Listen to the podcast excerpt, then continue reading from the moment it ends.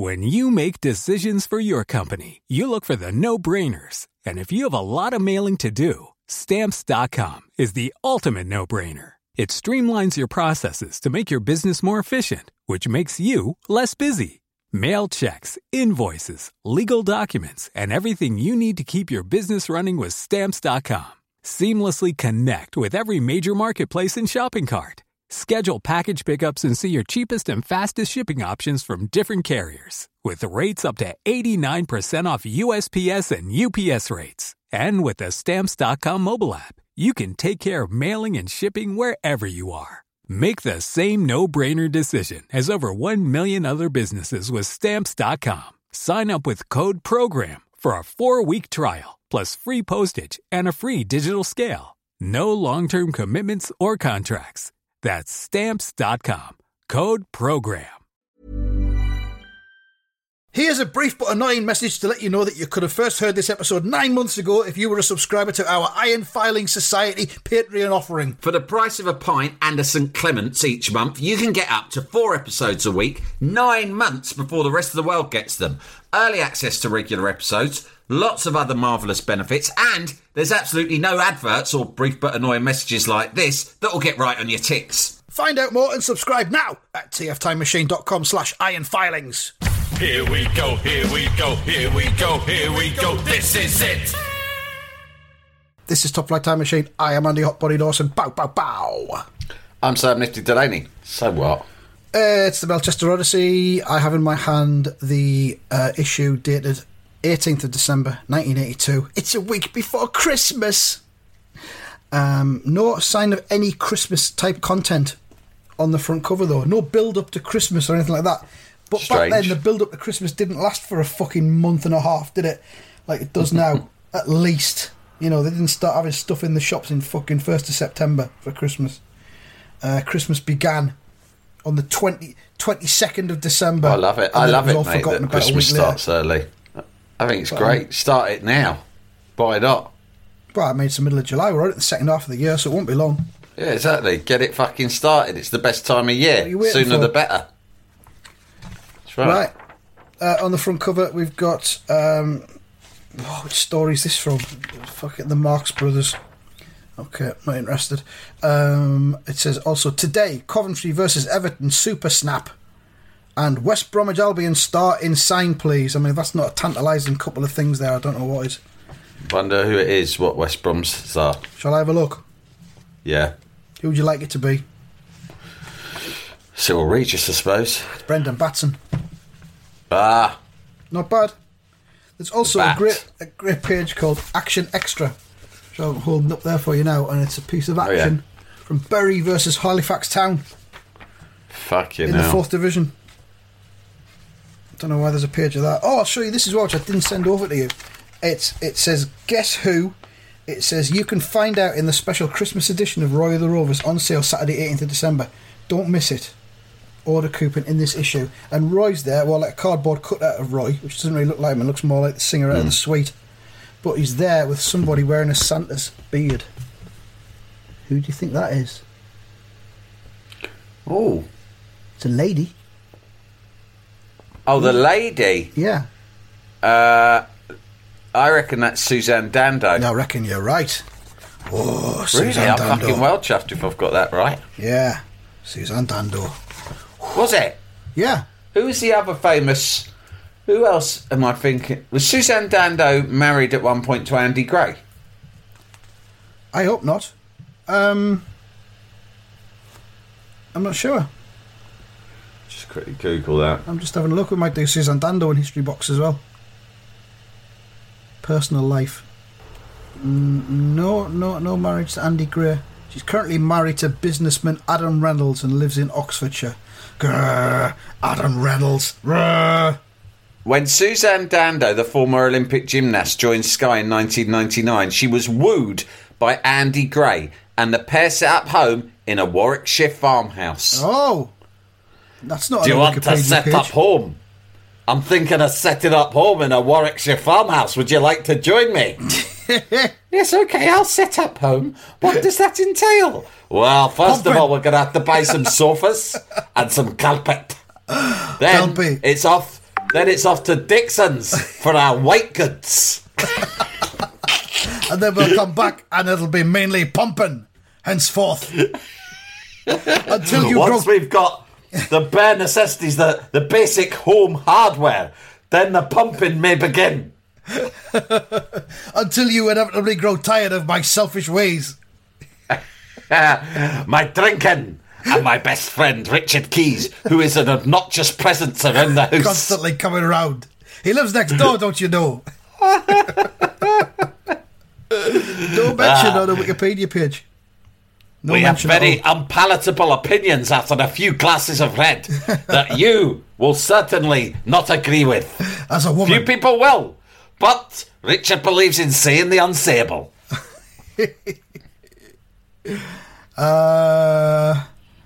She's 60 now.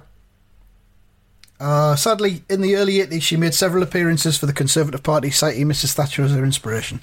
Never mind. How tedious. Who was the... Suzanne Dando, obviously lovely, but there was a swimmer around the same period. Sharon Davies. That's it. Yeah. I used to always get muddled up. Because they all look the same, don't they? The women athletes. Actually, Suzanne Dando is actually more attractive than Sharon Davies, in my opinion, but, you know... That's taste. That's not what Who this cares is about my taste? Let's get on with the story. Not Suzanne Dando, that's for sure. Roy the Rovers. Where is it? Yeah, inside. It tells us where we're at. Returning home late after a fruitless search for promising young prospect Andy Locke, Roy found his wife in despair from the pressures of coping with their three children. Forced to pitch in to help with the kids and the housework, the exhausted Roy dozed off during an important meeting of the Melchester Rovers board. That's a pitch in with the kids and the housework. This just goes to show how hard Roy's job really is, isn't it? A little bit of housework and storytelling has caused him to fall asleep the following day. And one of the directors is saying, I might be the architect. He says, and now, gentlemen, I'm sure we'd all like to know what the manager thinks of the design for our all-new Seater Stadium. Hear, hear, says another one. And Roy wakes up. Well, what's that? I was having a fucking mad dream. I was in the woods with Blackie and we were being chased by, well, at first it was a wolf, then it turned into a woman. I think it was my mum, but she had fangs. I don't know what any of that means.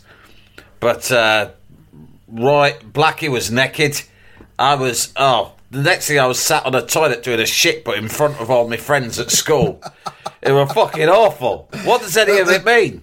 The toilet was made out of glass, so they could all see through it. It was horrible. Oh, God. I was trying to talk to them, but I had a massive hobble-bobber in my mouth that stopped me from talking. All I wanted to do was explain myself, but it wasn't possible. Thank God you woke me up. And why do I have this enormous erection? None of that dream, on the face of it, was in the least bit erotic. Quite the opposite. And yet I've woken up like a fucking... I'm as stiff as a bastard. This is hardly the time or place to analyse your dreams and sexual peccadillos. Dream chat. I know, but here we are. I'm going to have to go off to the office for 5 minutes. Comfort break. Right, I tell you what I'm going to do. I'm going to go and get shot of this fucking hard on, and then when I come back, I'll have a right proper look at these plans you got for the stadium. He says, sorry about that, Sam. Just resting my eyes for a moment. Well, gentlemen, if there's nothing more to discuss, he's going to fuck off. He's forgot why he's there. Bye. The architect's a right fucking pompous cunt. He says, I don't believe this. It says, the leader of the team of architects snorted sarcastically. It seems that Mr. Race is prepared to accept our design without even looking at it. Is this what architects are like, or is this what architects are like in the Melchester universe? I'm not sure. If you're an architect and you don't feel as this is a valid representation, don't get in touch, but just have a think about it. Roy says, yeah, see what you mean. And he's leaning right in to have a close look at it with his hand on his chin. Very impressive. You obviously put quite a lot of work into this. There's just one point that I'd like to make. And the architect smugly says, "And what's that, Mr. Race?" He says, "How are the fans going to get into the river stand? They can't really walk through the new leisure centre, can they?" And sure enough, you daft cunt, one of the stands has been built with a leisure centre attached onto the side of it and some outdoor pitches, and there's no access for the fans into the stadium. Basic stuff, but a stupid architect hasn't noticed it. And heck, he's right, says one of them. And the architect says, "We'll have to change the design to include a covered walkway between the new centre and the back of the stand." Look at Roy's fucking face in the next frame. Absolutely fucked. He says, "Apart from that, I think the design's fine. So, excuse me, gentlemen, I've got a football team to run." Oh, hell. That's enough chatting about fucking turnstiles and leisure centres for one day. I'll leave you to it, you bunch of limp dick fucking nerds. I'm going to go play football with the boys. I'm just going to tell you all right now. I'll talk to you, right, out of respect for the chairman who pays my fucking very healthy salary. Oh. But you should all know you are exactly the kind of fucking idiots that I used to bully at school. Goodbye. Oh, what? Is it can any of you nerds mend a space telly? No? Right, fair enough. All right, well, if you think of anyone who can, just contact me via the main office. Oh, but, by the way, if you do call up for me, never ask for Roy, ask for Ted. Don't ask why, that's just what reception know me as. It's a code. If you ask for Roy, they will not put you through. Technically, Roy Race does not operate in this building for tax purposes. Just ask for Ted, Big Ted, or Teddy Boy, they'll know what you mean. It's just a thing we got going on.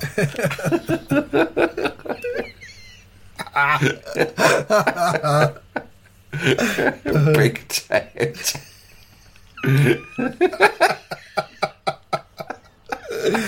The secretary and myself have decided we both like it. So that's all there is to it. I don't know why.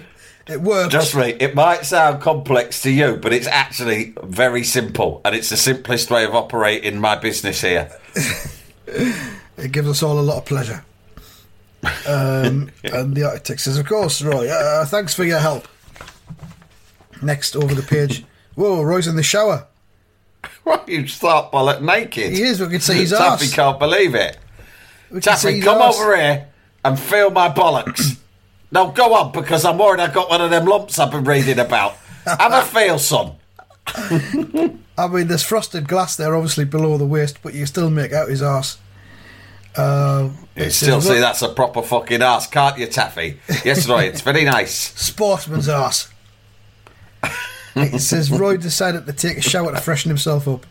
And Roy said, "When you're ready, Roy, I've just started Charlie Carter on his final fitness test." Okay, yeah. Taff, be right with you. You've just got to wash me bollocks. Just got to wash me bollocks, me neck and me arsehole, then I'll be right with you. And then have a crack, and then have a talc up. Proper talc up. Where's the Johnsons and Johnsons? It's the fucking Vic Guthrie nicked it all again. Put it up his fucking nose. It says the Melchester cat had broken his collarbone just before the start of the season. And he's doing some tests there on the fucking weight machine. And Taffy says, "No discomfort, Roy, not even from the isometric test." Whatever the fuck that is. He's ready to come back to the side. Yeah, I'll pretend you never said that. He says, "So I see, there's just one problem, Charlie. Tubby Morton is playing so well in goal, you'll have to fight your way back into the team. There's nothing like a little competition to keep everyone on their toes." So Tubby Morton, the gargantuan aging goalkeeper, has kept Charlie Carter out of the team. See how long that lasts. Jalapeño. The following Saturday, as Rovers ran out for a home match against Port Dean, the Lampards are in the crowd. It's nice to get some match action again, actually. I've missed the Lampards the last 2 or 3 weeks. It's the same side that beat Carford, with the exception of Kenny Logan, who's been brought back as a sub. Port Dean have got a new face too. And then we see this fucking Teutonic titan of a man Aryan, the Aryan centre forward. Aryan perfection. Rudy Gruber, their new signing. He was West Germany's leading goal scorer in the last World Cup. And there he is playing for Portdane. We'll see what he fucking does with Tubby Morton. It says Rudy Gruber went herring after the ball straight from the kick-off. Watch it, Vic. No problem. The super brat's got him covered. Now, whenever anybody says that, you always know that no, he hasn't got him covered. It's all going to go tits up, and it, sure enough, it does. Vic Guthrie ends up on the deck as the German streaks through. Yeah. What the? Fuck, the crowd stabbed me. It's like the war in reverse. He says, good grief, the German won it through sheer strength and aggression. Just like 1940. He's through. And he hits a shot with his left foot, and Tubby Morton gets his left hand to it and palms it over the bar. Just in time. Oomph, says Tubby Morton. Ooh, what a save. Magic, Tubby. But the Rovers know what they're in for now. Trouble. And not only from Herr Gruber. Wasn't Herr Gruber in Allo Allo? Yeah, he was. One of the Nazis in Allo Allo, wasn't it? And it says, it looks as if Vic Guthrie has just joined Roy's injury list. And Guthrie's holding his shin going, ow! Ow! And Roy thinks, oh no! Oh no. Fuck it now. And that. Now Super Cunt's injured as well. That's the end of that story. We've rattled through that one. It says next week it's Super Sub, which is going to be Kenny Logan, isn't it? Because he's the only sub. And a jealous Penny.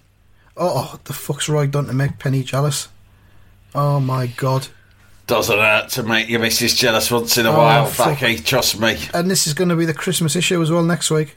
Jesus Christ. And Mark's out of 10 for that one. I'll give that a 9 because he made a fool out of the architect. Yeah, I'm going to give it a 9 as well. It was interesting. We saw his arse, and we had the German. Yeah, it was good. And his dream. Yeah, Roy's dream. Obviously, there's always some other bits going on in the comic that we can look at as well. And we've got the phone call of the week, which is from Geoffrey Lunt. It's a very long one. It's a text very small. Geoffrey Lunt's left a hell of a message, so I won't read all of it. Geoffrey lives in Bath Green, Birmingham, and said, I've been buying Roy of the Rovers for nearly a year. I think it's the best comic a young football fan can read. My favourite stories are The Hard Man, because it mixes humour with good football, and The Marx Brothers, because it features every aspect of soccer. The change of style has proved to be a winner. In my opinion, number 1, 2 of my least favourite stories have been replaced. 2, they've been replaced by 2 original and entertaining serials. 3, the presentation of the paper has improved. 1 criticism I have is the quiz. I don't like the present style. I preferred the old one. Getting back to the stories, 1 I don't like very much is Tommy's Troubles.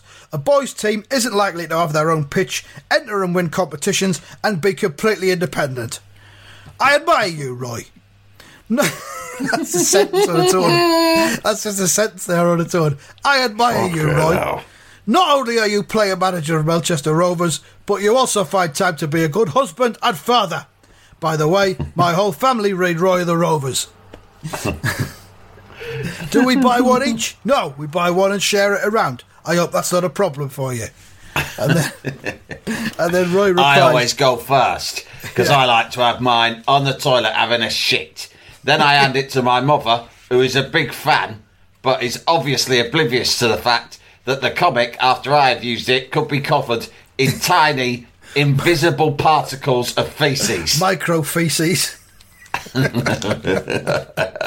But, as they say, you've got to have some germs in your system, otherwise your immune system just won't function properly.